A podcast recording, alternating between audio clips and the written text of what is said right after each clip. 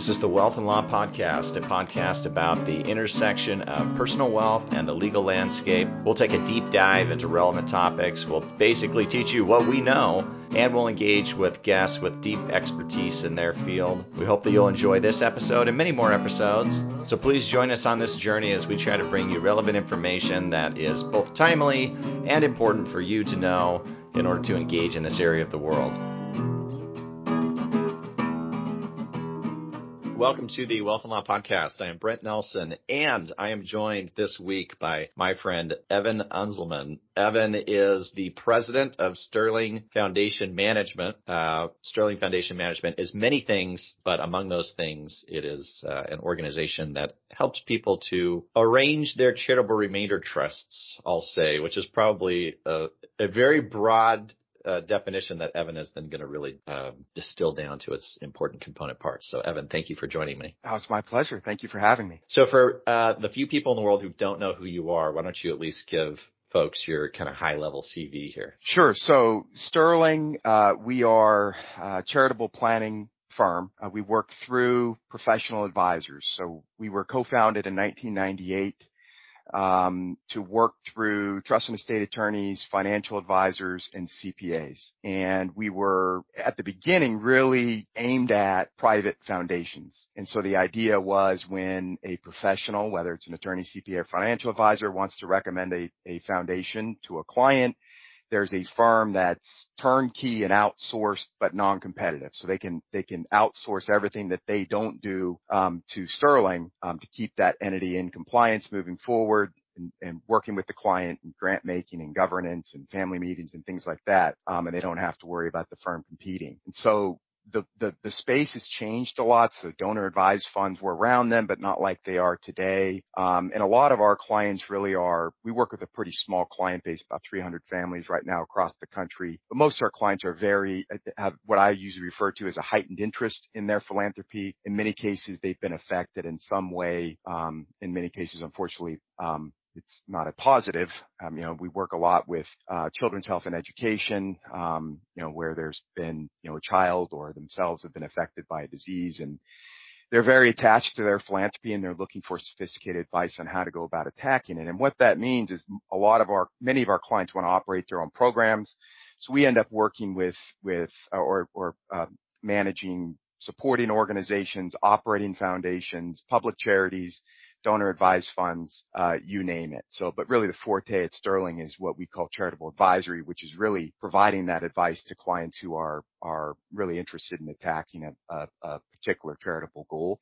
Um, and then as an offshoot in the early 2000s, we developed the CRT business. It I say an offshoot because some of our, uh, they still have a, a large foundation with us. Some business partners, their investment advisors approached us about buying income streams from CRTs. And that two years later, uh, led us to, um, you know, getting, getting involved in the CRT space. And most of our activity is, is, is rooted in what we call secondary planning for CRTs. So this is working with CRTs that are fairly deep into their, their, their existence, their life, their life cycles, 10, 15 plus years and working with clients where there's there's been some misalignment and it's you know you've got a CRT that's most CRTs of course are lifetime vehicles. They're going to be around for a really long time but they're irrevocable. So we can't change those key terms. So what we've discovered and learned is that you know over the the, the duration of that lifespan um, that combination of an irrevocable trust and the client's life as it starts changing can lead to that misalignment. So we work with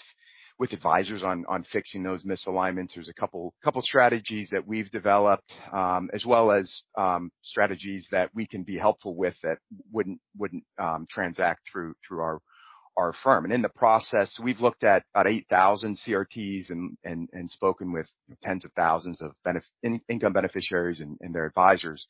So we've really developed a, a, you know, an expertise in this space and we get involved a lot in the design of, the upfront creation process, designing CRTs, particularly more complex situations where we work a lot with NIMCRUTs that are put into deferral, um, using partnerships and um, really sophisticated planning that involve uh, uh, charitable trust, Ma- mainly remainder trust, but lead trust as well. So um, I know I think we're we're here today to talk a lot about the rollover, which is which is probably the, most popular right now of the secondary planning alternatives that are available. Um, but really, when it comes to CRTs, um, you know, we can probably be helpful. So we, we, we always aim to be that first call when, when someone has a situation involving a, charitable remainder trust. Yeah. And that's, uh, all of those services are, are incredible. You guys also have a, a family office service as well, which I think kind of lends itself pretty well to the philanthropic side. And for a little bit of gloss for anybody who is not really sure what any of those words really mean, basically, um, when when people are wealthy enough that their their wealth is their business, um, it, it operates like a business. You need help to really kind of operate the wealth and make it deploy the way that you want. And so so those sorts of families tend to have a cadre of professionals around them managing the way that they're deploying their money, be it for philanthropic or for profit purposes. And these family office services are, are very much, uh, hands-on managerial business investment type, uh, services that groups like Sterling can provide to help those families because it just, it's a lot. I mean, you have a lot of money, when we're talking about a lot, we're talking about many millions of dollars. We're not talking about thousands of dollars. Um, no single person has enough time in their life to do all the things to properly deploy it the way that they want to meet the goals that they want philanthropically or or otherwise. So yeah, you guys, you guys kind of cover both sides of the coin. That's right. Yep. Everything's sort of rooted in, in the, the, the, the family's philanthropic activities, mm-hmm. but it is all intertwined. I mean, in, when, as we've grown the buyer pool for, for income interest in CRTs, um, you know, our, our, it's a multifamily office, you know, that, that's what we're looking for, that type of client. It's not just a wealthy client with good liquidity. It's generally a client that's highly charitable, uh, and, in most cases has some form of a tax attribute. So, um, yeah, we're we're all working together, but um, you know, many different things here. But everything sort of revolves around kind of this crossroads of philanthropic and tax and financial planning. Yeah, we've talked about uh, charitable remainder trusts on the podcast, but maybe just for a quick kind of high level snapshot, why don't you explain the, the typical setup of the charitable remainder trust and then where it is in that life cycle that you guys uh, get dropped into? Sure. And, and the setup is when we're talking about the rollover, it involves creating a new CRT. So it's, I always bring folks back to that creation process. So when a a CRT, um, a lot of people when they hear charitable, it's like, oh, so this is a, charitable play here. Um, there's certainly a charitable component to a CRT, but that is not usually the driver. If if my, if if if my goal is charity, I'm going to give that asset outright to charity, whether it's my foundation, my donor advised fund, or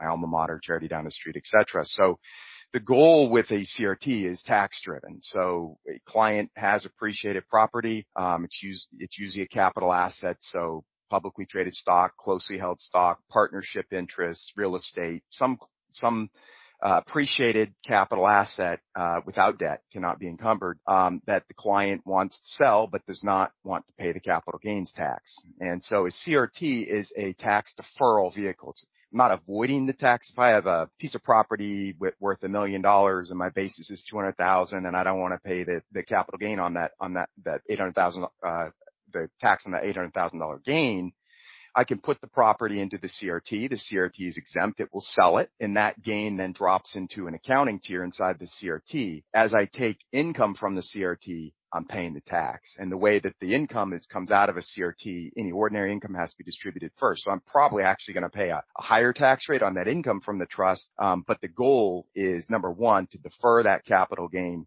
of course I retain an income interest in that trust. So it's usually set up for a, couple, you know, my, my wife and me and, and we're the income beneficiaries, usually lifetime income beneficiaries. That's why these trusts last, last such a long period of time. Um, You know, pay a fixed percentage typically each year, um, usually five to 10, sometimes five, 10 to 15 percent, depending on the, the, you know, the, the, client's goals. And from a very early point in, in the overall life of the CRT, um, the sole benefit to me is that income interest. So even though it was a tax driven uh, decision to create the trust, all those tax benefits are achieved very early in the life of the trust. That's when I Uh, diversify it. That's when that that the, the, asset. That's when I defer the capital gain. That's when I, I, I take or at least start taking the tax deduction. So I'm I'm given a tax deduction based on an IRS calculation of what the, the, the IRS projects on a present value basis will eventually go to charity. Now, of course, because this is usually tied to, to, to lifetimes and it's a present value calculation, it's, it's usually a pretty small percent. Has to be at least 10%, um, but it's usually pretty close to that, 10 to 20% of the assets that go into the trust. Again, if my goal is that tax deduction, I'm going to give that asset outright to charity and then I get to take the, take my deduction at a million dollars. In this case, that gift to charity is well into the future, so that tax deduction is is smaller. In most cases, the clients are going to use it up, very, you know, in the first year or two. So at at a very early point in the overall life of this trust, my benefit is rooted in uh, uh, is rooted in that income stream, that income interest. So there's CRTs or split interest trusts. There's it's not owned by the trust is not owned by anyone. It's owned by two parties, me the income beneficiary, the non-charitable beneficiary, I own the income interest, and charity, the remainder beneficiary, owns what's left in the trust um, at at my death or the last of my wife and I to to pass away. So what happens is this is a perfect fit at inception, but I cannot change the terms of the trust. I can't change who the beneficiaries are, the payout rate, even if it were to benefit the charity. I can't change the terms of the trust. And so what happens is as the further I get away from when I created the trust, the more likely it is that my situation has changed. And, and uh, Dave Murray, who's the vice president at Sterling in, in, charge of our CRT services, they they have assembled all this data over the years, and they're just now putting together sort of a summary of it. And what we've learned is it's intuitive. It makes intuitive sense that okay, sure, the longer that CRT is it has been in existence, the more likely it is there's this misalignment between the client situation now and this trust they created many, many years ago. Um, but what, our data is able to do is put a number on that. And what we've learned is it's sort of, it's right around a decade. So during the first decade of that CRT's life, there's unlikely to be anything um, that will lead to that misalignment. And if it is, it's usually pretty sudden, meaning a divorce. We work with a lot with divorcing couples with CRTs. Um, you know, a, a change in health status, the death of a spouse, something like that. It's usually not until kind of that 10 to 15 year point where we start to see these misalignments and then we see them at an increasing rate moving forward. So what we always tell advisors is if you have any CRTs that have been around for more than 10 years, make sure you review them with the client. And that's where we can, uh, we can be helpful. So we'll review the trust and give the advisor and the client an idea as far as what can the client do with their income interest in the trust. The, client's income interest is a capital asset. That's what gives them the ability to do many different, well, not many, several different things with, with their, their income interest. So that the, the tax and legal for all the attorneys out there, um, this goes back to a 1972 revenue ruling that establishes, uh, an income interest in a a trust, not just a CRT in, a trust is a capital asset. So the client owns a capital asset in the trust so they can do with that what they can do with any capital asset. They can sell it. So at Sterling, we've developed a, a third, really a secondary market of third party buyers for these income streams. Um, they can give it outright to charity or they can roll it into a new CRT. so we had, we've been doing the sale. So we were approached by some potential buyers in, in 2001 uh, we use an, uh, outside law firm called uh, Venable, and so we went to uh, Doug Siegler is the name of our our attorney, and of course we made sure we could do this. Um, we had some some these were uh, business partners who had a or still have a large private foundation with us. They they uh, their investment advisors approached us because these these um, these business partners had a taxable entity with a very large loss in it. They're called a net operating loss. And for all the CPAs out there, you know, if you've got an NOL and a, taxable entity, you need income to, to use that up.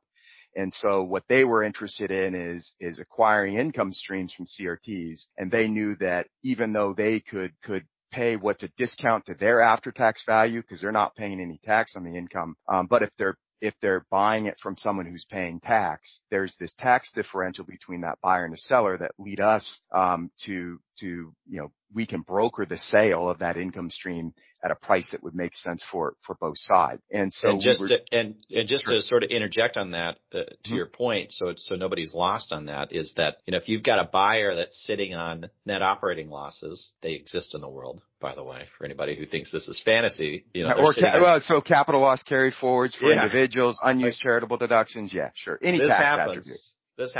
Yeah. Um, you can't make use of that unless you have income coming at you. So can you sort of manufacture income on a consistent, like fairly, uh, uh, calculable basis? Well, these these income streams out of charitable remainder trusts are exactly that. You can essentially guess, although with say like a CRUT, you know, maybe there's going to be some fluctuation year to year, but you, you potentially can influence the way that the investments are done. You can influence the way the payout's going to be made out of the trust. So now you've got an income stream coming at you and you know you've got income coming to you that you can offset with deductions, meaning you're paying for something that when it gets paid out to you, you're paying for an income stream that when it gets paid to you, if you have the, the losses or the deductions, you can offset it on your taxes and it's like so, sort of like tax free money. So that's anyways, that's the incentive that Evan is digging at if anybody kind of missed that from the buyer side. Right. And, and what, so they're obviously they're looking at all different sorts of income sources. I mean, there's a, mm-hmm. you know, fixed income and, you know, there's a lot of different ways to pick up income.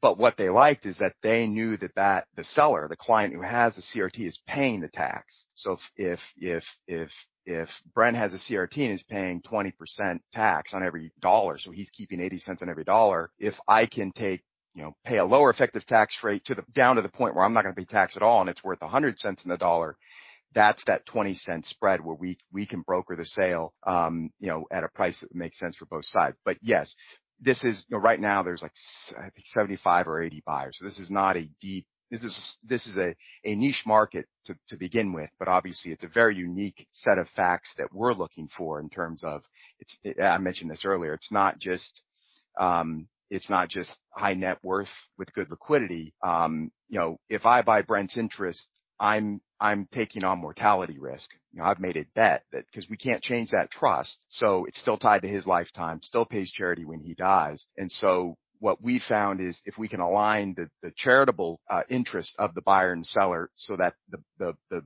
the, the buyer knows that A, I'm going to diversify this mortality risk. I'm, I'm not just going to buy one of these. I'm going to buy a lot of these income streams. But B, in the event that, that Brent passes early, the benefiting charity, which is getting paid early, is one that I'm favorable to. That it's not a direct hedge, but it's sort of an indirect hedge on that mortality risk. So it's it's very unique market, but it's you know for a 50 person firm in in Northern Virginia, it's been it's been plenty big enough for us and Um, we we were doing these sales throughout the early to mid 2000s, and and what we learned, and this is the other thing that we've learned with with with the data. So we start to see that you know 10 to 15 years is where these misalignments start to occur. Now, another thing I should mention is that the IRS also releases data on CRTs periodic periodically, and so that gives us sort of a macro view into the marketplace. There's about 100,000 CRTs in the United States. They just recently started releasing data on the origin of the of the trust. So when they were created, the average age of CRT out there is about 20 years. So we we've learned that 10 to 15 is where these misalignments start to occur, and the average age of CRT out there is is older than that.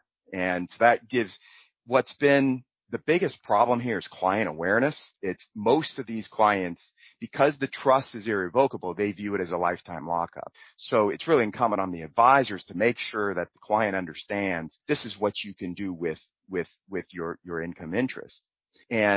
So the other thing we learned with, with, as we, started to do these reviews was, um, where there was a misalignment, the, the, the client situation behind that misalignment. Obviously, if we're looking at any particular trust and family, that situation is unique. But if we take it up and look at it, um, you know, on a you know, sort of in general terms, there was this one situation that encapsulated um, more of these by wide margin, more of these beneficiaries than any other, and and that was they didn't want or need all that taxable income anymore, and they had heirs, usually children or grandchildren, that they would rather see benefit from the trust. And so we kept hearing this. And at that time, there was just, there was nothing available. So we looked at, well, can you decant a charitable remainder trust? Well, no. Um, we looked at, so, you know, at, we can do a court modification or today you can do a non, non-judicial settlement agreement, um, in certain states. But I mean, we're there, we're cleaning up trustee language or something like that. We can't lower or increase payout rates and add beneficiaries. So we were sort of back to the drawing board. And so at, what we knew was, okay, we, we know we can't change the trust, but we know that the client's interest in the trust, that income interest is a capital asset that they own. That's what the client owns.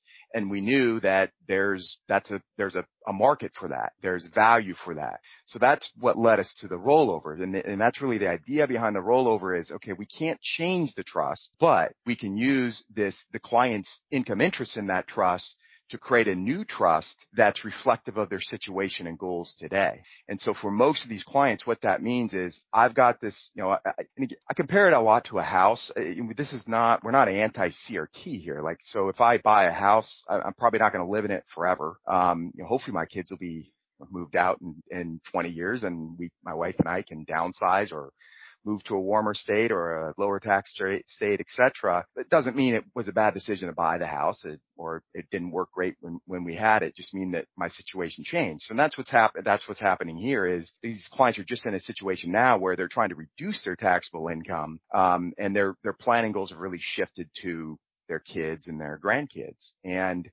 That's the idea behind the rollovers. We're going to take the client's income interest and use that to create a new CRT that's going to benefit children and or, or grandchildren. And again, I always go back. So what we're doing here is no different than when the client created the original CRT. So there's really this, I, always frame it as a three step process. You know, I go to Brent, my attorney who drafts the CRT. We then fund it. I need to contribute property to the trust and then the trust will sell it, will monetize that property. So, and that process is always the same. Now what makes the process vary a little bit is the type of asset. If I'm funding my CRT with publicly traded stock, that's a different process for contributing that stock to the trust and selling it than if I'm contributing real estate. In the case of a rollover, the capital asset that I'm contributing to the new trust is um, my income interest in my existing trust. Um, and you would think of Sterling. So if you contribute real estate to a trust, the trust will use a real estate agent to sell that asset. In the case of a rollover, when you've contributed income interest to the trust, um, for better or worse, think of us like that real estate agent. You know, we're, we're, we will go out and the trust will engage Sterling to go out, find a buyer and monetize that income, income interest. So at the end of the day, what we're doing is if Brent has a CRT and, the value of his income interest in that trust is a million dollars, that at the end of the day is in a new trust for his kids. And now go back to the sale option, Brent can sell that. You know, a buyer will buy that income stream from Brent for a million dollars. That's capital gain, you know, to Brent. It's capital gain to the seller. It's a capital transaction because he sold a capital asset if he does a rollover for his kids, gives the income interest to a new CRT and that sells it, the buyer doesn't care who they're buying it from. They'll pay that new trust a million dollars, but it's a taxable event to the new trust. So that million dollars drops into the, the capital gain tier of the trust accounting income. So you've got a million dollar CRT now that will pay um, you know, Brent's children for their lifetime. So here's where it, this is a blank slate. So that it can go a lot of different directions here. There's really two main you know, two, the, two most common scenarios they'll in terms of how these new CRTs are structured. Um, the probably the most common is is you've created this new CRT, but you are the immediate and, and, you know, you and your wife are the immediate lifetime income beneficiaries, but you structure that trust for deferral and then your kids are the successor beneficiaries. Depending on your ages and your kids' ages, it may, that successor interest might not be able to go for your kids' lifetimes. They have to pull it back to a term um, for with a maximum of 20 years. But so what happens is that million dollars goes into this new trust, but it's put into deferral, and so that million dollars is just going to grow tax free until the last of Brent and his wife pass away, at which time it will begin paying their their kids. That really supercharges that growth because you have all that tax free compounding inside of that new CRT. The other way that the other uh, that we see a lot is Brent will say, um, "Well, I I understand that that will create a maybe more total income for my kids, but I really want this to start." benefiting them right now. And so he'll roll over in that new CRT. He'll have his kids on as the immediate uh, lifetime income beneficiaries. That way it'll pay them right away. Some cases you can put on that they want to put on the grandchildren. A lot of times everything goes into a, donor advised fund when it's all done and then the grandkids give the money away. So it's sort of this, it's a way to take this capital asset that the client has now that's distributing taxable income they don't want and turn that into more wealth uh, via income for their for, for their for for their heirs. Yeah, and in, in exactly the same way that you could do that with, say, a parcel of land mm-hmm. uh, because the income stream off the CRT is like you've been saying it's just a capital asset it just happens to be a particular type of asset that cannot be easily diversified on a tax-free basis into Apple stock or Tesla stock or whatever else you want and if you wanted to do that then exactly the way you got into the initial CRT you're thinking well I just dropped this single capital asset or this sort of cap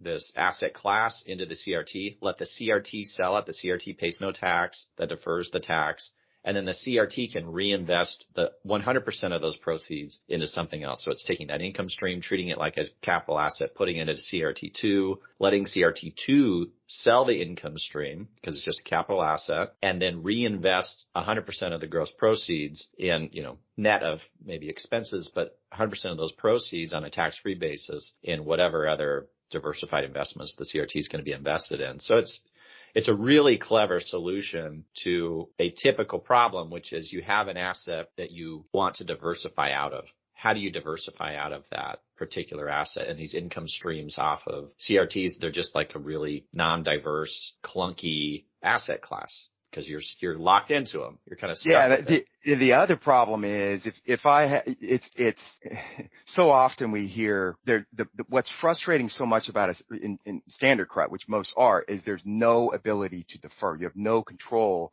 So we hear all the time, well, I just won't take the income. Well, if you, you're still going to get K1 for it. So I guess you don't have to take it, but you don't want to pay tax on income you don't get. I mean, there's no ability to defer that income. So in many cases, we can, to some extent, control the, the, the taxable income from the asset. In the case of most CRTs, it's it's it's impossible to to control it, and and that you know a lot of times will will lead to um, you know some complaining on the client's part.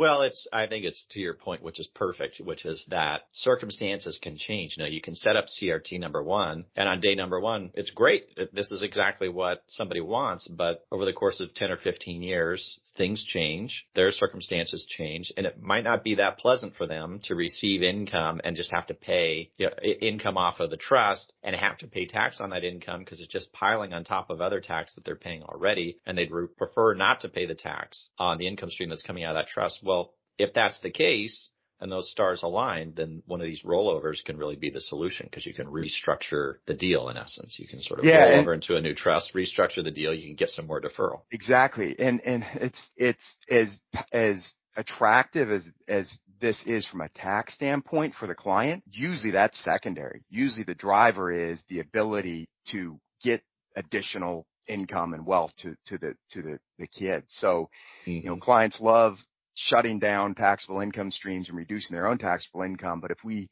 sort of look at the drivers here, that top driver is typically the ability to, to push, uh, push more wealth to the, to the, to their children. So it's, yeah.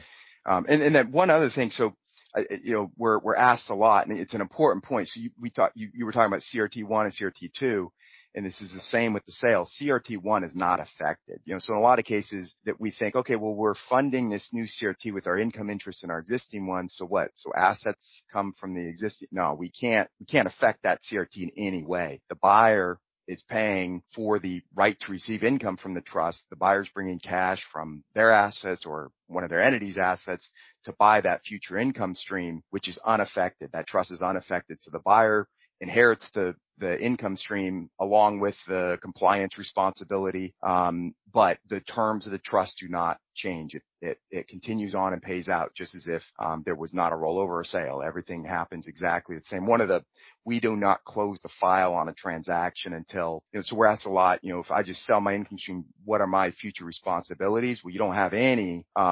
There's only one thing that you need to do is and usually just put a note in your will or your estate plan that says, you know, to the executor of your estate at my death or the last of my wife and I to pass, um, go to sterlingfoundations.com, look up the current chief financial officer, call him or her and tell them I've died. And at that point, we will get in touch with the buyer, and make sure that that trust is paid out and close close the file on the transaction. So the old trust is is we're asked, well, how does how's charity affected? So if we look at the sale, if I buy Brent's income stream, nothing changes. It just so it's it's neutral for for charity. It's still going to pay charity at the same same time and and uh, just as if Brent had not sold sold the income stream. But with the rollover, instead of Brent selling it, he's actually used the value of that income interest to create a new trust. So it does actually create, it's usually small, but it, it actually creates a deduction for charitable deduction for Brent for the, the present value of that eventual uh, payment to charity. But it, now it's a, a net positive for charity because that, that old CRT is not affected, but now we do have this new CRT that's eventually going to pay charity. So charity's coming out ahead with, with the rollover and is unaffected with, with the, um, with the with just the straight sale. Another option for a client is what we call gifting out. Now we don't see this a lot, but if the client says, "I don't need this taxable income anymore," um, you know, I don't want it. Um, first thing we're going to ask them is, okay, you have you really have two choices. We can remove that taxable income stream for you. Who do you want the benefit to go to? because that the benefit's going to go to someone. It's going to go to charity or it's going to go to your your heirs. And if the client says, "Well, I'd rather it go to my heirs and then charity," we're going to go the rollover. If the client says, I, either I don't have kids or junior's got enough, um, they're going to just give everything to charity today. What that will do is, you know, the client will irrevocably contribute their income interest to the charitable remainderman. That will collapse the trust and then the client can take a deduction for the IRS value of that, of their income interest. So there's different, it really depends on the goal set for the client. But what we found is that most clients would rather shut the taxable income stream down and the benefit go to their heirs first and then charity because it's, you know, with the rollover, it eventually will go to charity, then straight to charity. But, you know, there's, there is good options available when these misalignments occur. Problem is most of the time, uh, there was a there's a Steve Jobs quote. That he said, um, "How can someone want what they don't know exists?" And so we'll we'll present a lot to advisors, and they'll say, "Oh yeah, this this makes a lot of sense. I understand. When this comes up, I know who to call." Well, the problem is, it's probably not going to come up because the client doesn't know that they even have that option or any of these options. So what we always tell the advisors, again, particularly once that CRT is 10 years old, you'll have that trust reviewed and lay these options out for the clients that moving forward, um, you know, they, they know that these options exist and when they run into certain situations where they're a fit, they can exercise the, the alternative at that time. Yeah, that's a really good point. It's the, uh, on your on your review list, if you're reviewing these sorts of things with clients as their CPA, financial advisor, attorney, etc., you add this to the list. You know, you, yes. you have got to explore the option. The answer could be nope, everything's going great, nothing needs to be done. Mm-hmm. That's yeah. perfectly fine. We're not trying to suggest that there is a problem with any of these, like you were, exactly. you were saying. You know, it's like you guys are an anti-CRT. I think uh, the point is more being pro flexibility where it fits the circumstances of the client and then telling the client that they have this type of flexibility should they want it. And right. It's, it's like other planning, right? So if, mm-hmm. if, if for Brent, for, for, it's like if a client has grandkids, you're probably going to adjust the estate plan. You know, if, if a client for the investment advisors out there, as a client ages, nears, approaches, and then enters retirement, you're, you're, you're adjusting that portfolio, um, you know, from the risk profile as they age. This is it's just the same thing here. We're adjusting the planning as the client situation changes over time. Yeah, very good point. Well, Evan, I could chat with you about this all day long, but I know you have things to do, and and I probably should do work for clients who are on my schedule today. So, uh, if people are trying to find you, where can they find you? Um, so, you know, go to our website. All the contact information is up there, but, um, I'll, I'll give our number here and, um, and my email. Um, and it's, it's, uh, any, anything with the CRT. It doesn't have to be specific here. We're always happy to, to chat about it and answer questions. If we probably have the answer, if we don't, we can we can get one. Um, so the best number for just direct to our back office here is 703-677-8747, 703-677-8747. And then my email is just eunzelman at sterlingfoundations.com. So if you just go to sterlingfoundations.com, all the contact information's there. That's plural, S-T-E-R-L-I-N-G-F-O-U-N-D-A-T-I-O-N-S dot com. Perfect. And I'll put all that in the in the show notes too, too, so people can look there for Perfect. it. And your your website is great. You know, I recommend anybody uh, who's looking for further resources on these topics. You guys have lots of workups and white papers and stuff on there, so people can find additional information there. Evan, I cannot thank you enough for doing this. Ah, thank oh, you. Thank you. Much. Thank you. It's my pleasure. It's been fun. Hey, listeners, thanks again for joining me on the podcast. It's fun to do it for you. If you're enjoying it, please subscribe at Apple Podcasts or wherever you get your podcasts. Subscribe to my blog at wealthandlaw.com and follow me on social media at Love and Law. I'll see you there.